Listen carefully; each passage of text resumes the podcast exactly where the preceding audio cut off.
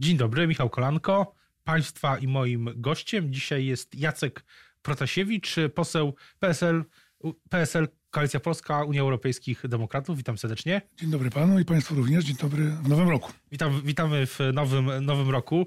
Pytanie, co zmieni ten rok w polskiej polityce? Bo 2019, co wielu dziennikarzy, analityków y, podkreślało, zmienił bardzo wiele, mimo że PiS nadal sprawuje władzę tak jak rok temu. A co, co będzie w 1 czy 2 stycznia 2021? Kto będzie Pana zdaniem wtedy prezydentem? No, ten rok może wiele zmienić.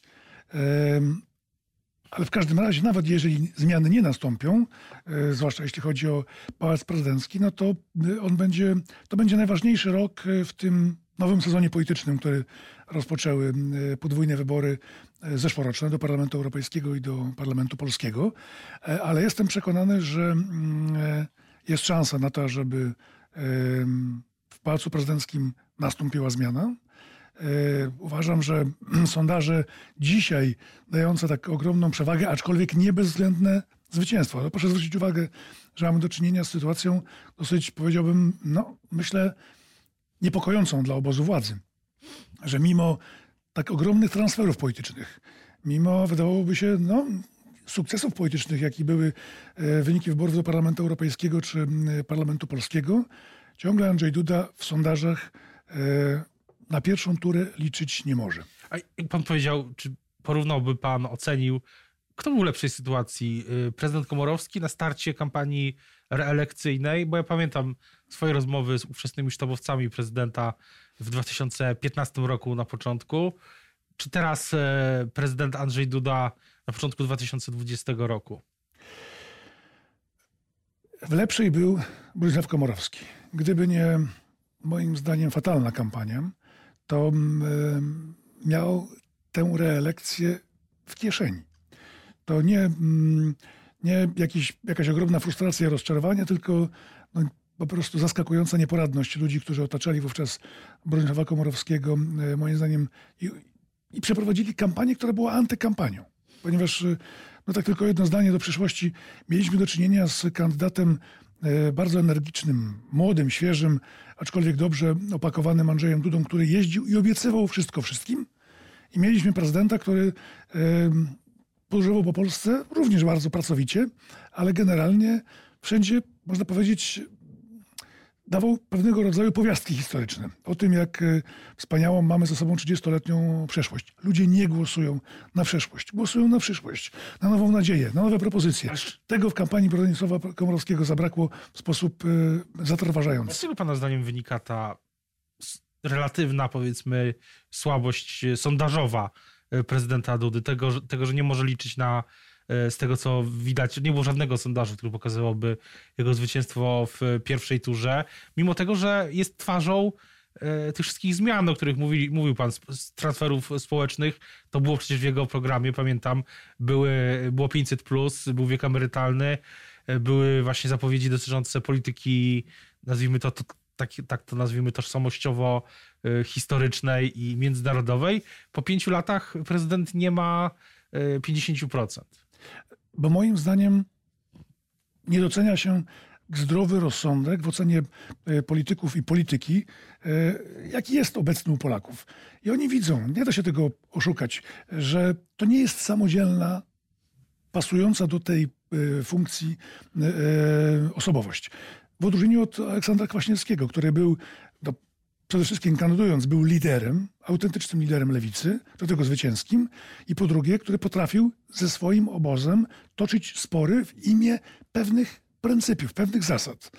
I nie potrafił o takiej właśnie roli prezydenta przekonać Polaków e, Bronisław Komorowski pięć lat temu i widać najwyraźniej, że większość znowu nie widzi w Andrzeju Dudzie e, niezależnej, samodzielnej, e, ponadpartyjnej, silnej prezydentury. A z tego, to, z tego wynika, że, że prezydentowi, który obejmuje władzę, y, trudno jest taki kurs wytyczyć i go realizować. To wszystko zależy od osobowości, po pierwsze. Mm, no i tu rzeczywiście chyba mamy do czynienia z, w sensie charakterologicznym, z dosyć, z najsłabszym dotychczas y, prezydentem, to po pierwsze, ale po drugie też właśnie dużo lepiej, jeżeli prezydentem zostaje lider obozu politycznego, a nie nominat. I to dotyczy no, zarówno w jakimś stopniu Brusława Komorowskiego, jak i Andrzeja Dudy, a też pewnie i niestety mm, Małgorzaty Kidawy-Błońskiej. W niej też ludzie nie widzą autentycznej liderki, tylko mm, erzac, prawda? Coś zastępczego. A na ile myśli pan, że ta sprawa słów Władimira Putina historii, ona coś zmieni w, w kampanii, czy reakcja, czy lub w zasadzie, jak podkreśla opozycja, brak reakcji obozu prezydenckiego, samego prezydenta, coś w kampanii zmieni na samym starcie? Na pewno niepokoić musi i niepokoi Polaków, bo ja nawet w rozmowach takich no, podczas tych noworoczno-świątecznych y, spotkań często to słyszałem, że niepokoi nieobecność, milczenie prezydenta. Ja rozumiem, że wybrano pewnie strategię e, deeskalacji, a nie eskalacji e, problemu. Tyle tylko, że no, mm, z całym szacunkiem należnym e, głowie państwa, to przy tym prezydencie w zestawieniu z, jakby z siłą głosu Władimira e, Putina, to, to to jest drugorzędne. Czy on będzie milczał, to lepiej, żeby mówił.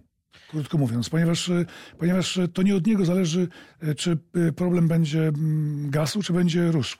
Natomiast myślę, że jest wiele mitów dotyczących roli polityki międzynarodowej w, w, w, decyzjach o, o wyborach prezydenckich, więc ta sprawa pewnie po styczniu, kiedy Trzeba się spodziewać, że pod koniec stycznia nastąpi powrót i to w, w, w, mocnej postaci do tej narracji ze strony Władimira Putina. Potem będzie przegasać i inne sprawy bieżące, ekonomiczne wyjdą na plan pierwszy. A pana zdaniem, za chwilę się może przy tym zatrzymajmy, a z czego te słowa, bo jest mnóstwo teorii dotyczących tego, skąd te słowa, dlaczego te słowa padły akurat teraz i dlaczego e, takie. Jak pan w co gra Władimir Putin?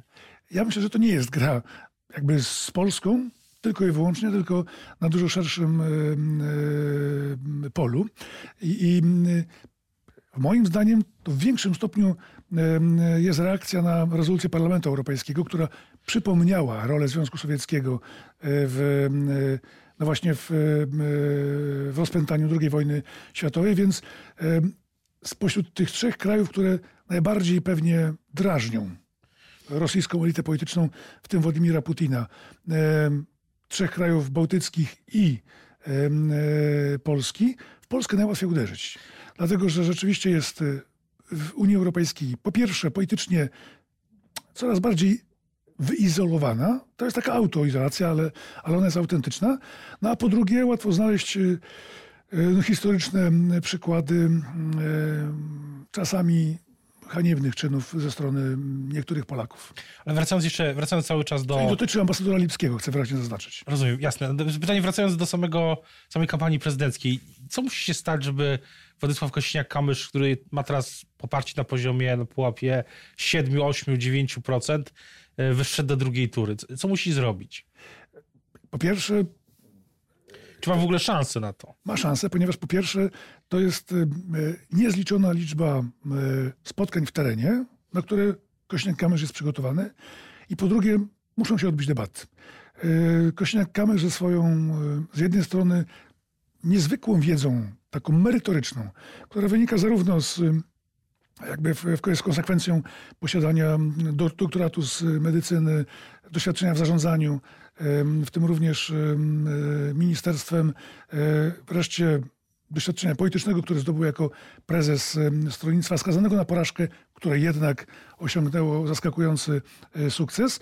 I on plus kultura osobista, sposób y, argumentacji sprawia, że on w każdej debacie będzie, będzie zyskiwał. Więc to jest trochę tak, jak, jak bywało, z, jak było również z Andrzejem Dudą, ale też z innymi kandydatami. Ja nie chcę porównywać teraz e, Kośniaka Kamysza chociażby do, do obecnego prezydenta USA, ale on też z każdą debatą e, na tle miałkich e, konkurentów którzy bali się powiedzieć coś, e, powiedziałbym, kontrowersyjnego, coś stanowczego, coś jednoznacznego, e, zyskiwał.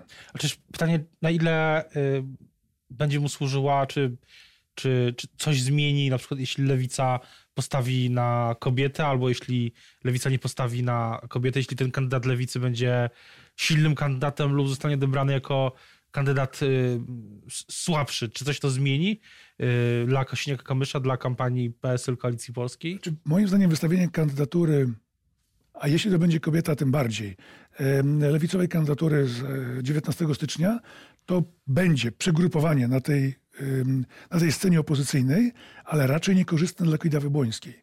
Dlatego, że myślę, że dzisiaj część jej elektoratu, trudno mi powiedzieć, czy jedna trzecia, czy jedna druga, ale z pewnego sondażu widać było, że prawie połowa potencjalnych zwolenników Kidawy Błońskiej nie wierzy w jej sukces. No więc jest y, takim, powiedziałbym, jest dla, dla, dla, y, dla nich y, Małgorzata Kidawa jest kandydatką drugiego wyboru.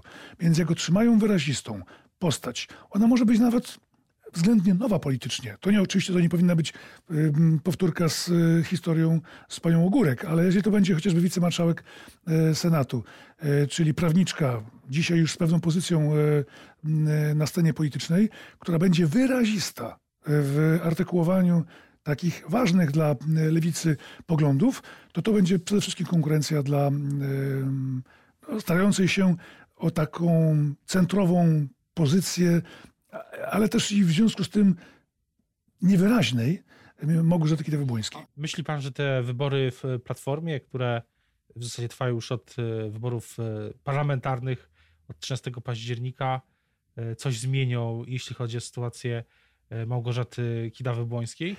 Na pewno tak, ponieważ no to też jest moje doświadczenie z kampanii e, październikowej. E, wielokrotnie, nie tylko byłem, byłem adresatem różnych krytycznych, e, bardzo czasami ostrych uwag na temat Jarosława Kaczyńskiego i tego, co PiS robi w Polsce, ale bardzo gorzkich spostrzeżeń i opinii na temat Grzegorza Schetyny. On był on jest jedną z tych osób, która zniechęcała do głosowania na Platformę Obywatelską, mimo że formalnie kandydatką na premiera, taką quasi-liderką była już wtedy Kidawa Błońska, więc reakcja Schetyny Moim zdaniem to jest dalszy kłopot dla Kidawy Błońskiej. O tym, jak będzie dalej wyglądała kampania, czy prekampania prezydencka, ona się pewnie zacznie formalnie dopiero na początku lutego. Będziemy oczywiście o tym wielokrotnie jeszcze mówić w tym roku. Teraz już e, bardzo dziękuję za rozmowę Państwa i moim gościem. Dzisiaj był Jacek Protasiewicz, poseł klubu PSL, Koalicja Polska, Unia Europejskich Demokratów. Dziękuję bardzo. Dziękuję bardzo.